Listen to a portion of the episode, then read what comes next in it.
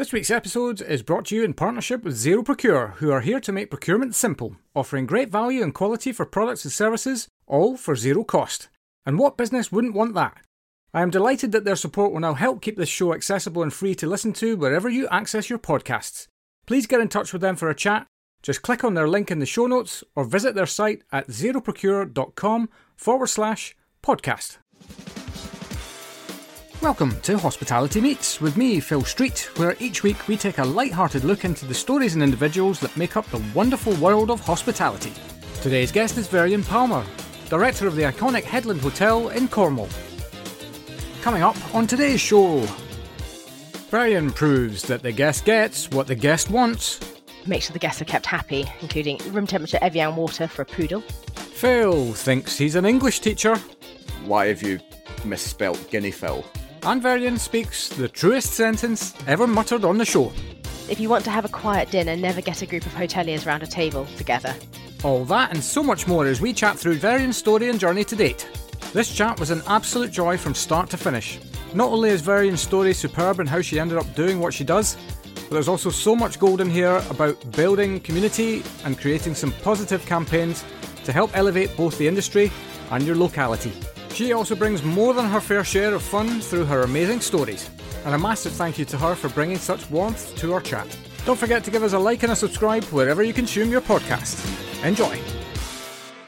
And a big hospitality meets welcome to Veryan Palmer. How are you? I'm great, thanks. Thank you very much for having me on. You're very, very welcome. Where are you today?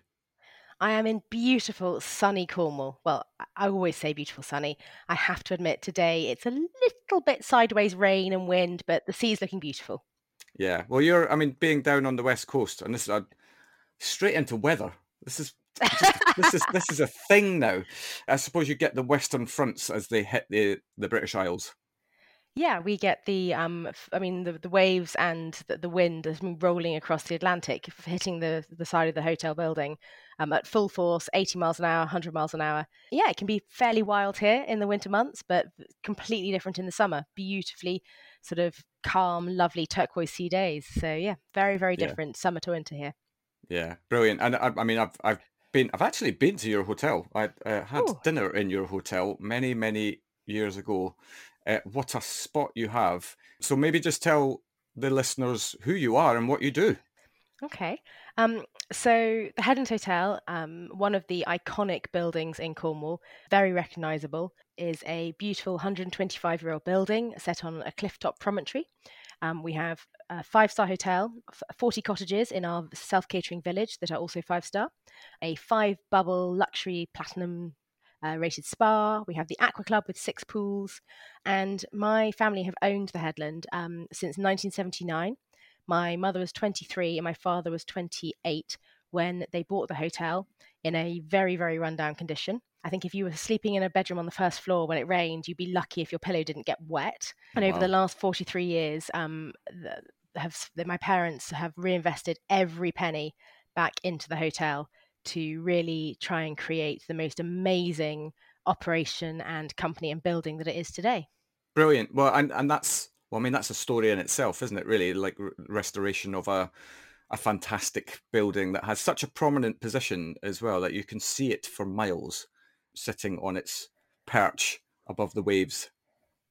Yes, it, it's um, we find it quite um, I mean quite amazing really, but also quite funny that when newspapers or um, the BBC in particular like to show that they're in Cornwall, they quite often show a picture of the headland or the Eden really? Project. It's that recognizable. of course.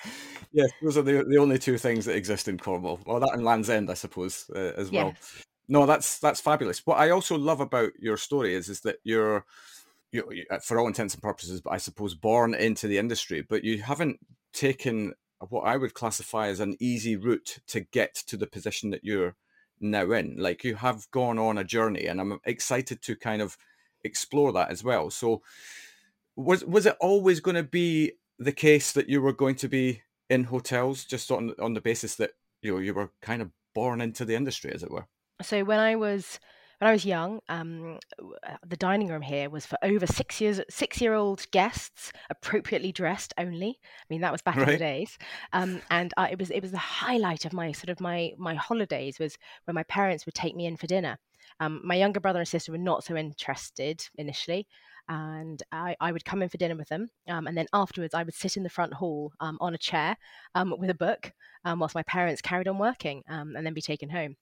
And I was aged about 10 when I said to my parents that I really I loved watching everyone and what was going on in the front hall and that I thought actually this is really what I wanted to do. And my parents actually had really not encouraged me as such into the industry. Um, Right. They were very conscious of that. But age 13, I started working at the hotel in children's entertainments.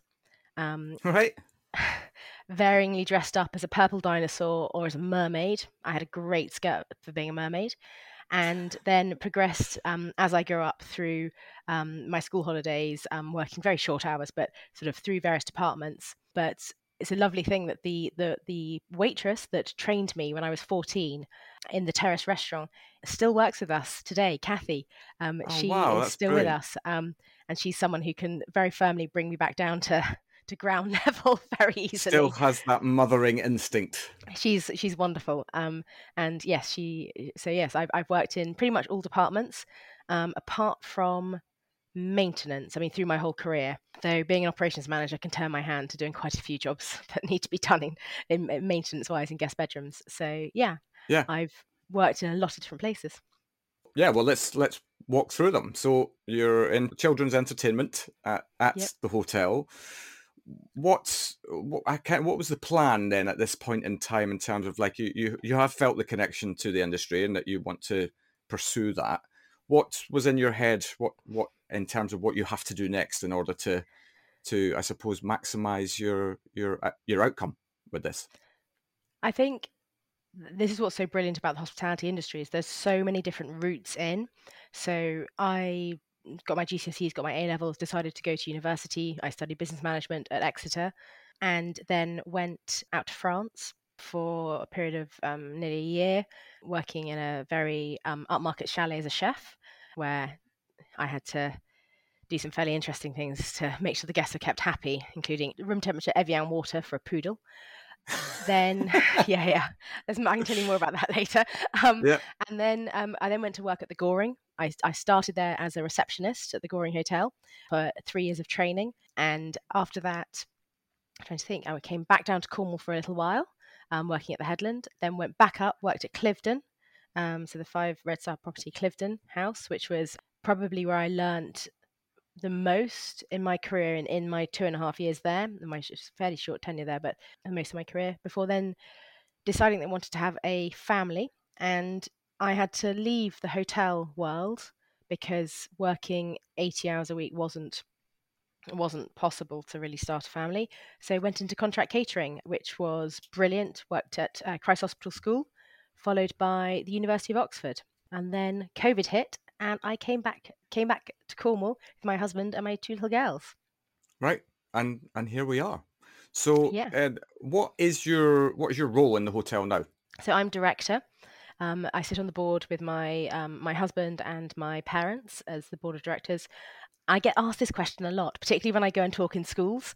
What do you actually do as a director? And I think the best thing to say is I do all the jobs that no one else really wants to do. Right. I'm the one who will quite happily do whatever it is. I have a particular interest in certain areas, uh, but certainly, um, yeah, if there's something he's doing, I'm very happy to to get stuck in and go and, and help out a team or work on how we can solve a problem. Yeah.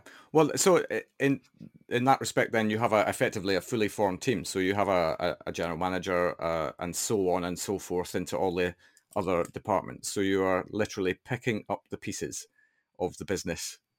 It's more, I think, because I've come from a very operations led sort of career background, I can turn my hand to a lot of jobs in the hotel. When we had the the the, the sort of the, the two summers of the staycation boom, um, I spent a lot of my time helping the um, barista team making coffees because that was something that we didn't. We had very limited um, skill uh, levels in the hotel for, but um, I had been trained um, at Oxford. So yeah, I was going to say that that's definitely a contract catering thing, isn't it? The, the the you learn how to make a good coffee in contract very catering. very quickly. Yes. Yeah, yeah, yeah, yeah. Um, and then passing, trying to pass those skills on to the team members. So yes, it's been um, it's I'm I'm quite happy to help out everywhere, but also then try and take a more strategic lead when we're looking at our people and our culture. My husband deals far more with the um, the bit the actual building and the finance side of the business. Um, I do sort of more operations, people, and culture. And we have a fantastic general manager, Adrian, who really is the I'd say he's he's the, the leader of the team in terms of the day to day running of the hotel. The heartbeat, Yeah. as it were. Yeah, great. Okay, so well, I mean, we've we've gone through your journey quite quickly. Um, we'll probably have to do some backtracking uh, and cover off a few things. I mean, you did mention a poodle. We were obviously talking about this famous poodle before we switched the microphone on, but there is definitely a story here. So please regale it. so um, I was working in a beautiful chalet in Val d'Isère in France. Um, I'd, I trained as a chef um, whilst studying for my A levels, sort of as a part time uh, on the side course.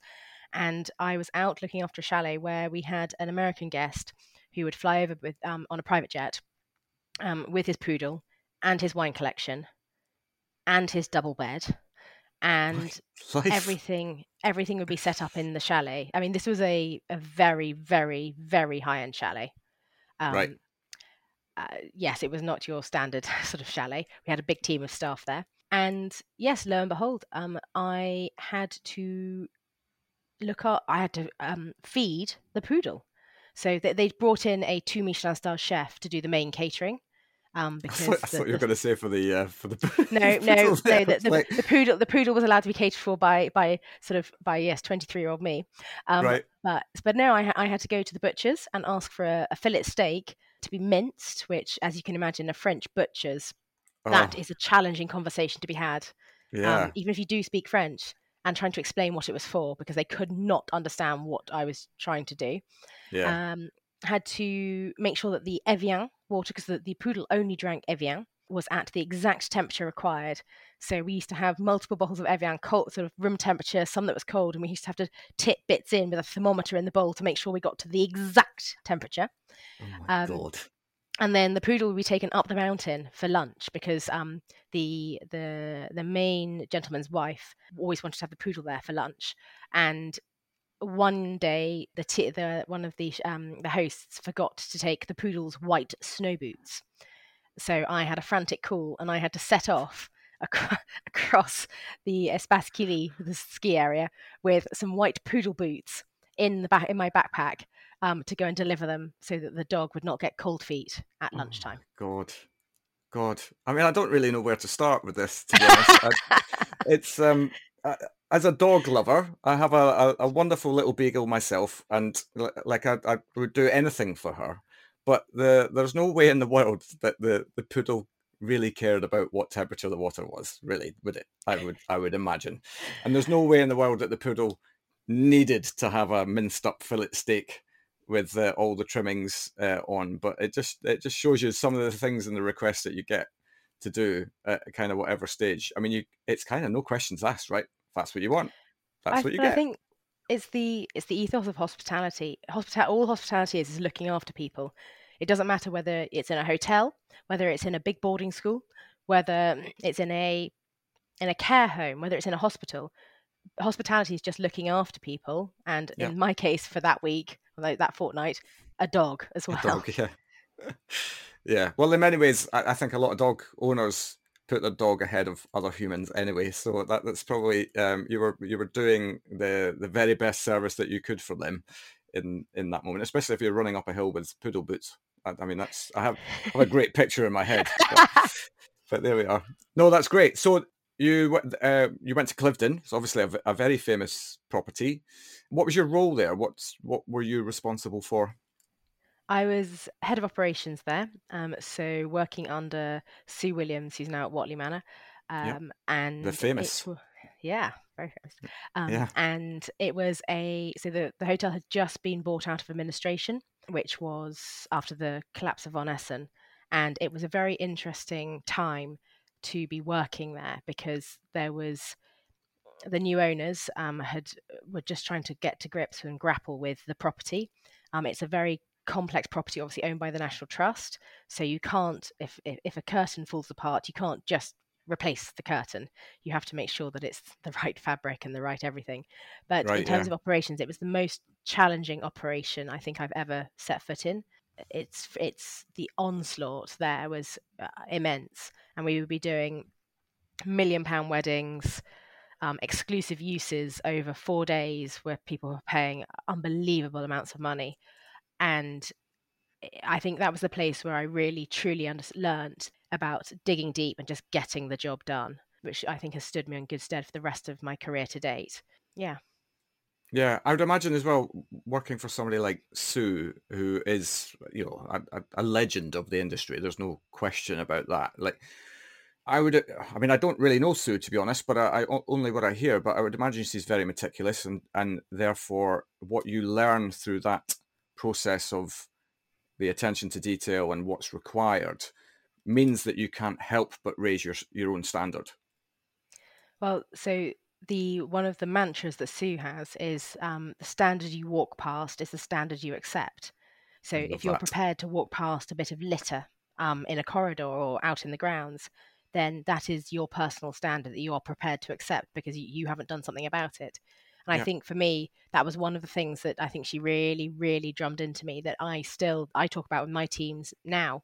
And it's quite it's I think it plays out both in your sort of your work career as well as in your personal life. And for me, that was that was a very big life lesson that I learned from her, and of which I I think is something I, I yeah I really try and uphold. Yeah, I, I you know it, it shows you the power of words. Like it's such a simple line, but actually makes so much sense. And now, I, like, I feel like I, am just going to apply that to my life going forward. I, you know, I like to think I'm a, a, man of fairly high standards, but you know, you you're right. I mean, you know, I'm an ex-operator as well, and I remember having a mentor who just had the right level of knowing when to push me and knowing when to allow me to consolidate. And a lot of what he taught me was around having taking the blinkers off, you know, mm-hmm. and uh, and what would you want to see if you were coming into this environment, bear, bearing in mind that it's a five star environment, and and that led down to attention to detail th- things such as the menus all fa- you know all facing the front of the uh, of the bar as people come in, and little things like that. That when you're pimply faced twenty two year old, you know, you're like, why? But actually, then you think, well, it's just a kind of it's one of this it's understated luxury whereby subliminally nobody can come into that environment and look at anything and go, well, that's out of place. And that you know, so now I'm already feeling like I, I shouldn't be in this place. I think, I mean, my team here and actually pretty much everywhere I've ever worked, um, I have a weird ability to be able to spot typos and punctuation right. and grammar problems. They literally spring off the page for me. And every everywhere I've worked, people have people either love it or they they find it very annoying because if I see a menu and I can see a typo, I I can't. I, we have we need to reprint the menu. We need to get it correct because it I triggers think you. for me, yeah, for me, it's it's it's just it's just a bit yeah. We just yeah. need to make sure it's the standard you walk past is the standard you accept, and I refuse to accept that we have typos and spelling mistakes on our literature um, saying that, I mean, maybe some of the listeners will now go to our website and find a yeah, million right. mistakes. will kill me slowly. A, there's a challenge. Yeah, yeah, no, absolutely. I, it's funny you mentioned that was actually one of the things I was responsible for at one point on the the ship that I was working on mm-hmm. was menu proofing. Mm-hmm. Before, and we used to print menus every day because we, the, it was a a 28 day menu cycle that we were on and then there was little nuance differences depending on what we could actually get in stock and all of these things that that happen. And I, no word of a lie it was the most stressful thing that i ever used to do on board because somebody somewhere i was just at, at 5.30 every day i would just wait for the executive purser who's the uh, cruise ship equivalent of the general manager you know call me and go why have you misspelt guinea fill or something like that, you know. and and it was just like it was the most stressful time of my life. I think well, but I think in in for that for that sort of particular uh, ability for for this weird, as my PA says, it's like a superpower that no one likes. Yeah. Um, that there's always They people call in an you organ. super yeah. grammar lady. Oh, it's in in every organization there is always someone that is like that. That I mean, I read books and I spot. I- it's really weird. I don't know how I I don't know how I can how I do it. How I how I yeah. But yeah. Yeah. So Well, and the thing about that is, is that I, I, I- I think my grammar is good and my spelling is good, uh, but when you get one wrong, like immediately the pressure comes on. Is like, like next time I have to make sure, and like I'm reading through it ten times, and then still there would be an apostrophe in the wrong place or something like that, and you think, God, Phil, just you know, get better. oh, the t- the team here, if they can find something that I've missed, oh, they love it. And I I, I applaud yeah. them for it. I, I I actually appreciate the fact that they are so proud they found something. Um, Yeah. So yeah, it's it's good fun. It's all a game. It's all good yeah, fun. but that's also good that they're confident enough. That tells you everything that you ever need to know about your culture there, and that you know that that nobody's sort of shrinking away from the director of the business. You know, it's it's it's almost like right, we have to find something today. I mean, it's game on. Yeah, Yeah, yeah, yeah. oh yes, very much so. Yeah, I love that. That's great. There's def there's a story from Cliveden that I definitely want to cover. That that uh, that one made me LOL as I was as, as I was reading it. Please, please Oh. go on. So I was only reminded of this last week at the Pride of Britain Hotels conference when someone described me as a as a firecracker, and uh, I was chatting to Sue about this, this description of me, and she said, "Well, Veryan, my greatest memory of you is you standing between two incredibly angry brides who." Hadn't told us they were sort of getting ready the night before their wedding at Cliveden, so we didn't know. Who were trying to fight, trying to fight each other, and we had to do this carefully orchestrated sort of they both wanted to have photographs all around Cliveden, but they didn't want to see each other because apparently it's bad luck if two brides see each other on their wedding day, apparently. And involving moving curtains and screens and taking people out of the back doors. And Sue was involved, and we would. But yeah, she's one of she said one of her, her greatest memories of me is me physically separating two brides As they in their wedding to rip- dresses. They Ted- wanted to rip each other. Yeah, Yeah. which you wouldn't have thought would happen at Cliveden. But hey, the greater the hotel, the more interesting the guests, I think. Yeah, indeed. Interesting as well. Like, uh, uh, how does that work with having two weddings going on at the same time? That must be a Oh, no, challenge they- in itself. They weren't even having their weddings at, Cl- at Cliveden. Ah, right. They right, were just right. staying the night before their weddings with their families. Oh my god. Hadn't hadn't But that's told even us. worse. Yeah, right. it was it, yes. We suddenly realised. I think about when they checked in that there's a very big there's very big wedding dresses coming in, and we were thinking, oh my oh my goodness. Yeah. Right. And I didn't even know that was a thing as well. Like I didn't know it was uh, it was bad luck to see Oh. another bride on your wedding day. Or maybe I- they just made that up. No, no, no. It's definitely it's definitely a thing. It's any hotels that c- c- do either multiple weddings or just a wedding and have other people getting ready, and you know about that. But yeah, that was a particular. We giggled a lot in Sue's office afterwards. The whole senior team has been trying to stop these two brides. Yeah, destroying Yeah. each each other's days, basically. Yeah. Oh god, that's hilarious. People who who like trouble will always find trouble. That's the um that's another True. that- Yes, just- that's I very very that true. saying up, to be honest. It's Um very true though. Yeah. From Cliveden, you then went into contract catering. So very different. Was that kind of more because contract catering, I, I, suppose, in principle, is a little bit more Monday to Friday, regular hours, depending on the contract that you're in, of course. But yeah, just tell us more about that experience. So, working at Cliveden, I was doing a lot of hours. It was a lot of. Um, it was challenging. It was very, very challenging in terms of the sheer volume of work.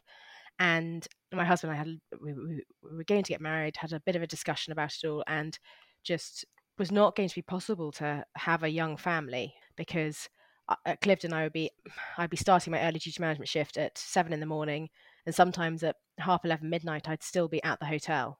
Yeah. So I was I had a random approach from a headhunter to come over and join Compass Group to go and work as general manager of Christ Hospital School down in Horsham, and initially thought nothing of it. But they were quite insistent that I came to meet um, meet someone, meet re- the regional manager, and right. it, it was then suddenly dawned on me that I could continue my career in hospitality, effectively looking after school pupils in the same way that I was looking after guests in a hotel. Yeah. And but also then have a more Monday to Friday role doing 45 hours a week if that's okay i mean we understand if it needs to be maybe 36 hours a week um, and then yes decided to take the plunge to to move into contract catering which was extraordinary. The first probably two three months i would i'd be uh, sort of half past five, the bursar would come along to sort of say, "Oh, um, well done for a lunch we delivered that day to the headmaster. Um, you're still here. Is everything okay?" They'd get really concerned that I was still at my desk at sort of half past five, six o'clock in the evening. Yeah, and it was a real culture shock to me to suddenly have a life outside of work on days that I was working. And so yes, and then uh, lucky enough, um, we were lucky enough to have our first daughter, Rose. Um, and then I moved to the University of Oxford um, with Compass Group as well as operations director there. Um, again, a very, very different world to hotels and schools, but very, very interesting and certainly learnt how to manage a very large, diverse group of stakeholders. Yeah, I, I suppose, yeah, you, you've got them uh, in a university environment, you've got them coming at you from all angles, I would imagine. Yes, and I must say the, the one of the big lessons I learned was that academics love an argument or debate. they probably call it a debate. Um, right. But I had yeah. a lot of fun having debates with people about um, about various aspects of their of their restaurant catering, of their cafe catering. But also had a lot of fun. I mean, we were doing uh, afternoon tea events for over a thousand people. We were doing dinners for eight hundred in examination halls, which has no no proper kitchen. Right. We were setting up a makeshift kitchen to deliver a dinner um, at a very high level. Um, we had an excellent, amazing um, executive chef to, uh, yeah, in huge industry heavyweights. Lucky enough to serve uh, and cater for dinners um, in the um, vice chancellor's home for Hillary Clinton, for example. Some some quite interesting wow. yeah. some visitors. So no, it was a very again just looking after people. It's all the same. Yeah. yeah. Yeah, and that and, and that's the thing, isn't it? I mean, that's the joy of the industry is that, that if you've kind of got it in your blood that actually you enjoy looking after people. I mean, it's the, the simplest way to look at it that we always talk about is actually when somebody comes round to your house, a friend or whatever, and you're putting on a dinner, or even if you're just coming around for a drink and a coffee, like you're, well, I would hope that the vast majority of people are quite hospitable in that environment. But all hospitality is is taking that concept and rolling it out to a load of people that you don't really know very well, uh, but making sure that when they're in your space, that they're just having the best possible time. Precisely. And when you can when you break it down like that, it's you know, it's I mean, it's not rocket science, but it is actually uh, you know, I think it's the one of the greatest gifts that we have as human beings is the ability to make somebody feel special or make somebody feel like they're having the most wonderful time. I I think it's not difficult, but there is an art to it. For sure. I think one of the biggest challenges I've certainly had across my career is people thinking that hospitality is easy. Yeah. Oh, it's an it's that's it. Anyone can run a hotel, can't they? Anyone yeah. can run a restaurant. um, and I think that a lot of unless you're in the industry, I don't think there's necessarily the understanding about the blood, sweat, tears, and love that is poured into just the simple art of making a bed beautifully, yeah. um, to making the perfect Negroni, to serving the most beautiful dinner, just to that perfectly wonderful personal welcome you get on the door of a hotel or of a restaurant. And I think that's where there is a real art in hospitality. And I think personally in the UK that at the moment the independent hotel scene people have really got this down to a fine art and are yeah. just amazing at what given that everyone does it slightly differently but it's still essentially the same thing um, it's it's really it's very magical to see Yeah, absolutely. I mean, uh, it's is there anything more special than seeing hos- ho- proper hospitality done well? Like you know, and then when you're whether you're delivering that yourself or whether you're experiencing it yourself as a as a guest somewhere else, like it's it, it for me, it's still a big joy to go somewhere and see a really in tune team who clearly want to be there doing what they do and you know just giving you the bit the, the greatest experience. And I, you know all this talk a, a few years ago when we were talking about remember what those headlines that were written around hospitality being low skilled oh it was like well come on then come and give it a go before you kind of label it like that exactly i think eh, it's a very very skillful thing and i'm like you when you see a team really truly delivering outstanding hospitality. I mean, it's jaw dropping to watch. Yeah, absolutely. what's what's so amazing is it doesn't have to be always in a five star property or that that super luxe property. Totally, you can see yeah. people doing it in your local tea room. You can see people doing it in lots of different areas. It's it's really interesting. Yeah, absolutely, and that's the that's the joy is that there are so many different elements to hospitality. So many, you know, it's the minute that you're exchanging money for a drink or a bed or whatever, you know, hospitality is in play for for exactly. sure. Even before exactly. you exchange money, mm-hmm. you know, in the reservation process and and all of that. Yeah, well, I mean, we're entering the festive period. I would imagine this is a busy time for the hotel. But again, just before we switch the microphone on, you told me the most wonderful story about your decorations. So please, uh, yeah, I feel like I'm just uh, you're one of the best prepared guests I've ever had on the show because you have. Wow, asked... that is in high praise indeed. well, I, you, you've done everything that I asked you to do, so you, you, have made my job very, very easy. So, um, yeah, yeah, and an, another wonderful story that, that we spoke about with regards to how how your decorations come about every year. So I don't know. You might there was a, we were on a TV program last year, Cornwall by the Sea, and this was all filmed, which is quite fun if anyone wants to see it we support a local group called the Thursday Club, who are people who are want to come together. They may be a little lonely. They may be just want some friends, and it's a group of ladies aged, I think, between I want to say maybe late forties to early eighties. I think mid eighties. Right. And we'll have forty ladies um, who will be joining us for three days from Monday the 28th of November to decorate the hotel from top to bottom all headed up by the wonderful Maggie, um, who used to work with us on reception here. And she leads the team. She re- creates the whole look for the hotel. We have a whole Christmas Christmas store with about twenty two thousand Christmas baubles and decorations in it. Much wow. to I think my my father and my husband's dismay. and yes, the ladies will decorate, and we have local people come up to simply come up and have coffee and watch the decorations going up. We have a lot of Christmas trees. We do a lot of mantelpieces, um, lots of fun things. And it's a really special and wonderful time of the year here. The Headland really suits itself to the Christmas sort of festivities and, and feel.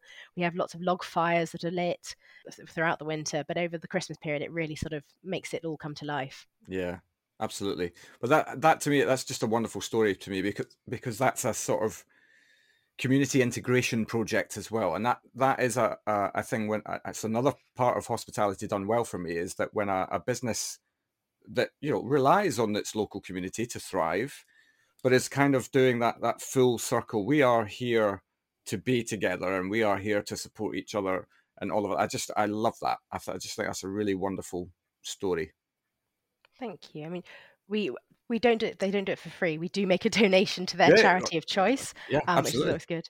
But I think I think there is a lot that hospitality businesses can do in their local community quite easily. Um, we work with Newquay Food Bank, and at the moment, I'm hoping that the larger hospitality businesses in Newquay, um, I've dropped emails out and approached them all, that we can do um, as a group, we can do the majority of all of the the lovely bits that go in the Christmas food hampers. So crackers, chocolate, mince pies, uh, Yule logs, juice, all the fun things, chocolate coins, things like that. So we're hoping to get together to do that. And also here, um, we every winter we do refurbishments. Um, normally at least 10 bedrooms, and we sell all the furniture that is leaving the hotel. I mean, it's five star hotel furniture, so it's not shabby, but it's not quite the look and feel and what we require. Um, and we raise money for the dis- distribution and sharing centre, Newquay Disc, um, who are currently feeding, I think it's about two and a half thousand people, families a week. Wow. Um, with meals. And that's been something that we're very proud to be part of. But other than occasionally talking about it on podcasts. I don't really talk about it. We don't do it for PR really um, at all.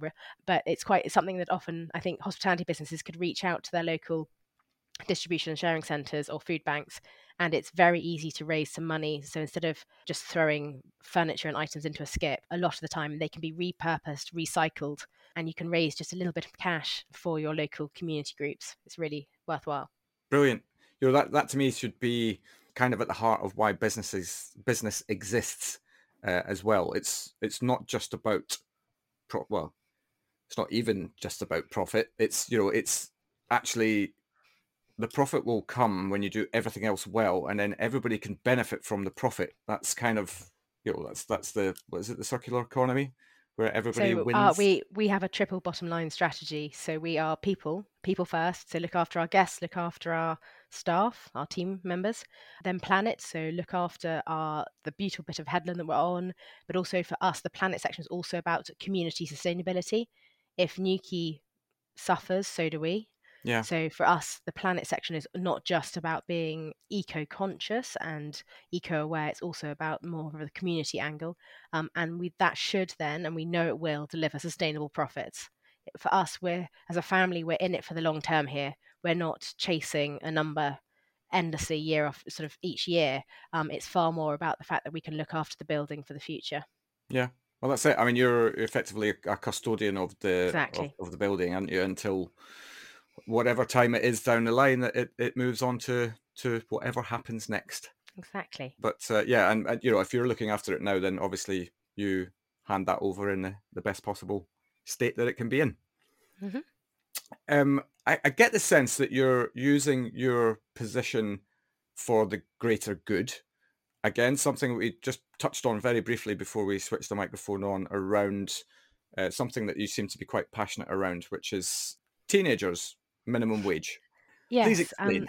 Um, so, if I may first, back when I was a teenager, we worked with s- some family business consultants uh, with my parents um, and my brother and my sister, and we had to write down our five key values, personal values.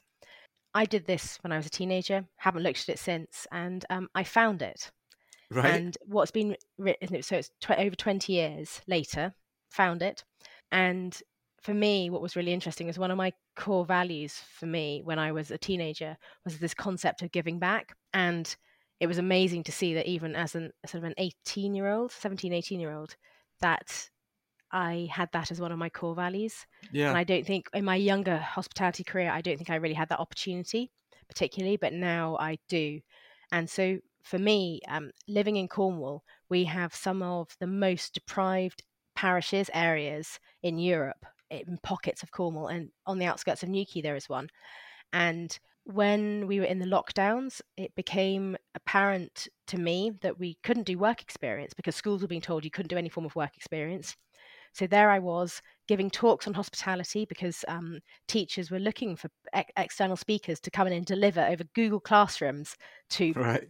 200 students, even though I couldn't see them all, um, yeah. talks on hospitality because these children were at home in lockdown. They couldn't get out. And from that, I suddenly sort of thought about, well, why aren't we doing work experience for, for young people? So it couldn't be organised through the school. But we set about um, arranging, I organised a work placement scheme for 14 to 16 year olds because in Cornwall, tourism and hospitality is a huge employer. But unless young people can have meaningful work experience, I believe should be paid. So this is not sort of the week the, the week long work experience from school. This is sort of a longer sort of first part time job type role. Yeah. And when I was looking to set it up, I thought I'll have a look have a look to see um, what the there's very very stringent rules and regulations around employing of young people, those under age 16. Yeah. And of course, we wanted to absolutely adhere to the law. And I suddenly became aware that there's no minimum wage for 14 and 15 year olds. So people can offer a 14 year old a job, part time Saturday job, at a pound an hour, 20p an hour, whatever, whatever it is. Right. And something about this really struck me as morally wrong.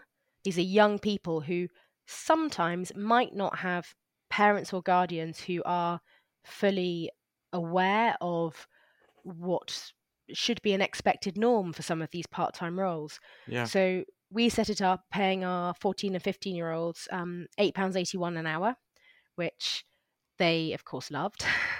Yes. Um, well, because I mean... they, they don't they don't pay NI or pension or anything like that. Um, yeah. and we put we put them all on contracts sort of properly through our books, which you don't have to do. But we wanted to make it a very meaningful, proper work placement so that they would experience what life could be like for them, mm. but in a very protected environment. And when I then went out and I start the, the, local schools by this point were very encouraging to me coming in to talk about the placement.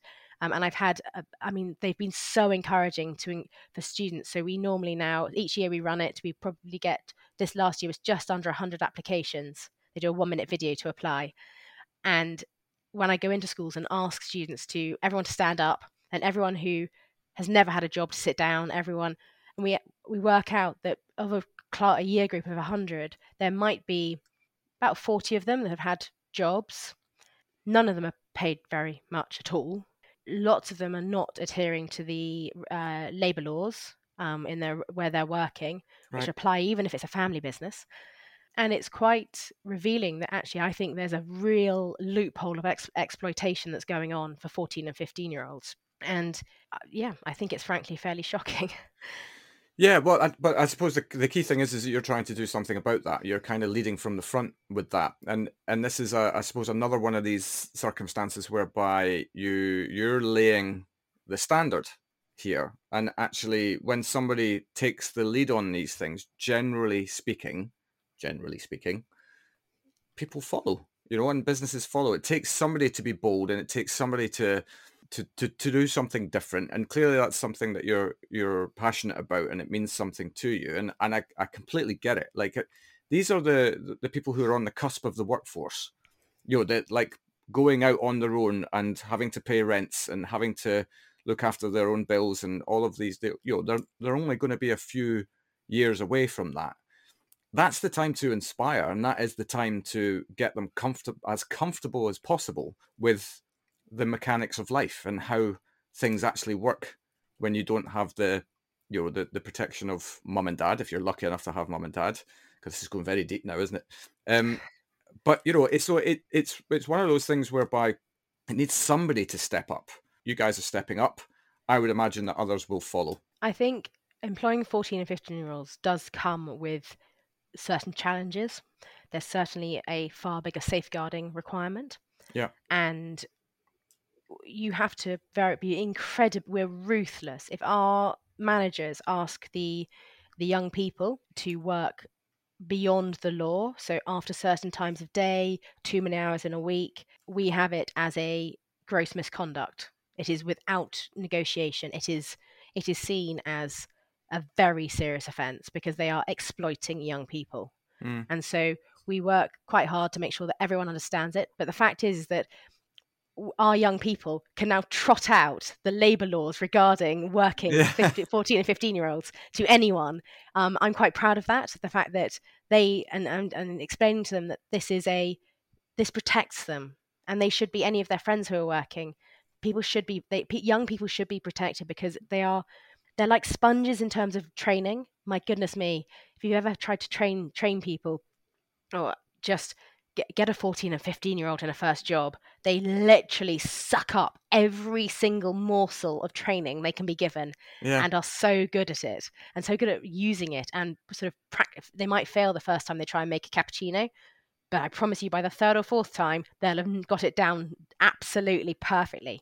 Yeah. And I think with their eagerness to earn money and their eagerness to please because suddenly in, within a team they might be the one young person in a team of 8 or 10 it they get a lot more attention than i think at school in a bigger class of say 30 mm. and so they absolutely blossom um, and you can see it happening and i've had um, uh, emails from from careers leads and and, and um, head teachers to say sort of young one young chap in particular, we didn't quite know why you took him on. Uh, we thought you were going to probably would fail. Weren't sure. I mean, it's someone I know quite well now, and came back uh, to school in the start of September, and they could uh, just said the, his whole outlook has changed. He right. now wants to get his fours and fives in his GCSEs because he wants to do an apprentice with you, apprenticeship with you, and he now knows that he can't do that unless he gets his grades. So we've never seen him applying himself in maths and English as hard as he now is. And I think that's if we've managed to just change some young people's lives, and, and we do tend to take on people who have had more challenging challenging upbringings. That's they they often have a little bit of something special about them in terms of cheekiness or ability to chat to guests. Yep. And our, and our guests love it. Our guests really, really love sort of some of the young people serving them. Yeah. Um, yeah, it's really yeah. great.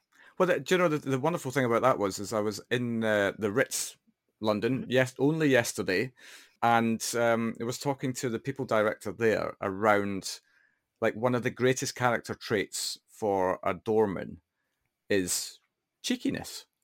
You know, it's just having that confidence with people that um, you know, and that takes that takes sometimes it takes people a lot of years to get that, but some Decades. people have it naturally. Yes. Um, you know, and so when you can find somebody like that who's just got that naturally kind of cheeky way about them, then you just know that that that that person underneath whatever might be going on in their life, they've got an underlying confidence with people, and they're uh, they they will thrive in hospitality uh, uh at some point. I I have absolutely no doubt about that. It's been interesting as well. We've with all the, the talks I give in schools. Um, uh, we were approached by I was approached by a young girl who wanted to become a doctor and I'd been talking in my in, in the, the talk I gave, I spoke about the fact that hospitality, even though that might not be your career you want to go into, if you want to learn confidence in how to talk to anyone and everyone about anything, hospitality will help you mature dramatically in that particular skill.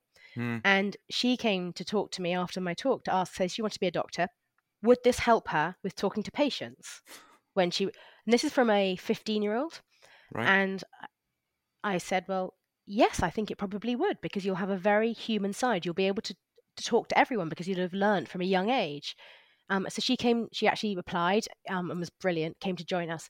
And you can see how she she she blossomed what she learned in six weeks. And she i mean she still works part-time with us now while she's studying for her, her GCSEs and then her A levels, I guess. Um, but what she learned in how to talk to everyone and anyone, I think will stand her in such good stead because when you're training to become a doctor, it's all about the medicine, whereas she's learned how to communicate to people. Which yeah. is such a core skill for a doctor to have. For sure, yeah. I mean, that, that you know, in many ways, you could argue it's as important as the technical capability to heal people, if that's what you call it. Technical capability? I, I think I that's a good description. yeah. no, that's wonderful, and you know, I, I think the, the the overriding thing there is is that what you what you're doing is not easy. Like you know, you you've had to kind of adapt your ways and adapt uh, your team's ways of how they handle this and how they deal with it and, uh, and make them aware of you know the the laws around it and all of these things but the the underlying message for me there is, is that anything worth doing well is usually difficult you know it's like it, you might have to jump through some hoops in order to make something happen but it doesn't mean that you should walk away from it in actual fact anything meaningful worth doing is worth pushing through for sure and and I take my hat off to you guys for kind of leading the way on that. I've not heard of other businesses who are doing that. So if there are any out there, please do reach out to me and let's get this as a discussion point because I think it's fabulous. Yes, if any if anyone else is doing, it, I'd love to see if we can share some learning with each other because we've got to constantly adapt it and I just want to keep making it a better and better and better program. And so yes, I would love to hear from anyone else who's doing it. It'd be amazing. Yeah, and plus you're you're kind of giving kids, for want of a better phrase, young people we'll call them. Sorry, sorry, kids, that uh, you're giving them the opportunity to actually see whether hospitality might be a, a great career for them as well. So you know, in terms of a a moment we find ourselves in at the moment where everybody's talking about having staffing problems, we have to get creative in how we handle that and coming up with new solutions and enticing and you know exciting people enough to want to come and do this as a career, you're getting them at exactly the right moment.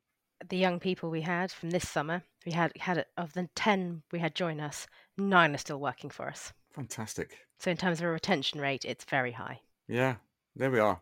Listen out, people. yeah. Great stuff. Well, I mean, uh, a, a quick question before I let you get on your way. But what would you say are your your top three reasons why somebody should come and join hospitality? Top three reasons. It's awesome fun. I mean, it's just so much fun. You get to meet and work alongside fascinating people. I think the team feel in hospitality when you when you're working with a team where you all know each other and can um, tease each, tease each other mercilessly quite often. Um, but it's it's very much sort of one team that's it's so much fun, and I think also just no day is the same. I mean, every day is different, and I think a lot of industries talk about that, but truly in hospitality because you're dealing with people every day. Yeah, I mean, never if, if you want if you want to have a quiet dinner never get a group of hoteliers around a table together. Because we all try and out out hotel story each other relentlessly. Yes. but it's um it's that's a great place to be when that happens. it, it is. Um yeah. but yeah it, i think it's just the fact that it's there's no doubt it's hard work. There's no doubt that this is this is not an industry for the faint hearted but it's so much fun. Yeah. And you you get you create lifelong friendships with people, other hoteliers that I only might see once a year up in London at an event. But it's just so fun and you can just yeah. connect with people. Yeah. Yeah, absolutely. And that thing about hard work for me, that that absolutely does not define hospitality as an no. industry because I mean quite frankly if you want to make it in any sector, you're going to have to work hard. Like, you know, so just get that out of your mind as being hospitality's point of difference. I don't mean your mind. I mean anybody who's listening. You know, because it's um, I have mates who work in the financial services sector who, you know, they're there at six o'clock in the morning. They don't leave until eleven. You know, and it's so the hours and all of the, the, that kind of hard work ethic. I think you you need to have that if you want to be successful in anything. So yeah, bring it to hospitality. You will be most welcome here. Uh, yeah, definitely. I mean, yes, it it is all quite um, it, it's it's tough, but I think not in a not a in a bad as you say, not in a bad way. I think mm. I think any everything is is tough, um, and yeah, it's it's all rather fun though, and yeah. it's all a bit different and all a bit varied. So yeah, yeah. it's um and if you're in operations great. in a uh, in a busy place, then you don't need a gym membership because you're on your feet all the time, and your the weight just stays off. Yeah, though, though you have to say, I mean, who doesn't? If anyone who's worked in a hotel, the Danish pastries that are always in the staff canteen after after breakfast service is finished, those can be quite dangerous. Yeah, very tempting. Too tempting. Yeah, great stuff. Well, look, thank you so much for for coming on the show it's a fabulous story so far. Um, I um, actually I, I, did mean to ask you what's what's next for the Headland. What's what what have you got lined up in the future? So we are um, on stage five of a nine-stage whole site redevelopment. So uh, we have some quite exciting things still to come over the next three to five to ten years. Um, let's wait and see what happens to energy costs. see yes. how much money, how, how, much, how many, how much profit we can reinvest after the next couple of years. But yes, we've got some quite exciting things coming, and we'll just keep keep gently rumbling forward. We describe this as like a giant beast that just keeps rumbling on, right. and we've just got to keep keep keep the beautiful iconic building on track and moving forward. Yeah, and and slight evol- quiet evolution. Yeah. Yeah. Great stuff. Thank you so much, Veryan. It's been a, a real pleasure to chat, and uh, yeah, look forward to to finding out what what happens next. Thank you very much, Phil. It's been brilliant to be on this. Great stuff. Take care now. Thank you. And there we have it. It was great to learn all about Veryan's journey and the fact that she learnt her craft across a couple of different subsectors of the industry before returning to her roots is rather wonderful. It's also great to see her using her business for good. I'll be back again next week with more stories from hospitality, but until then, thanks so much for listening, and I'll see you next week.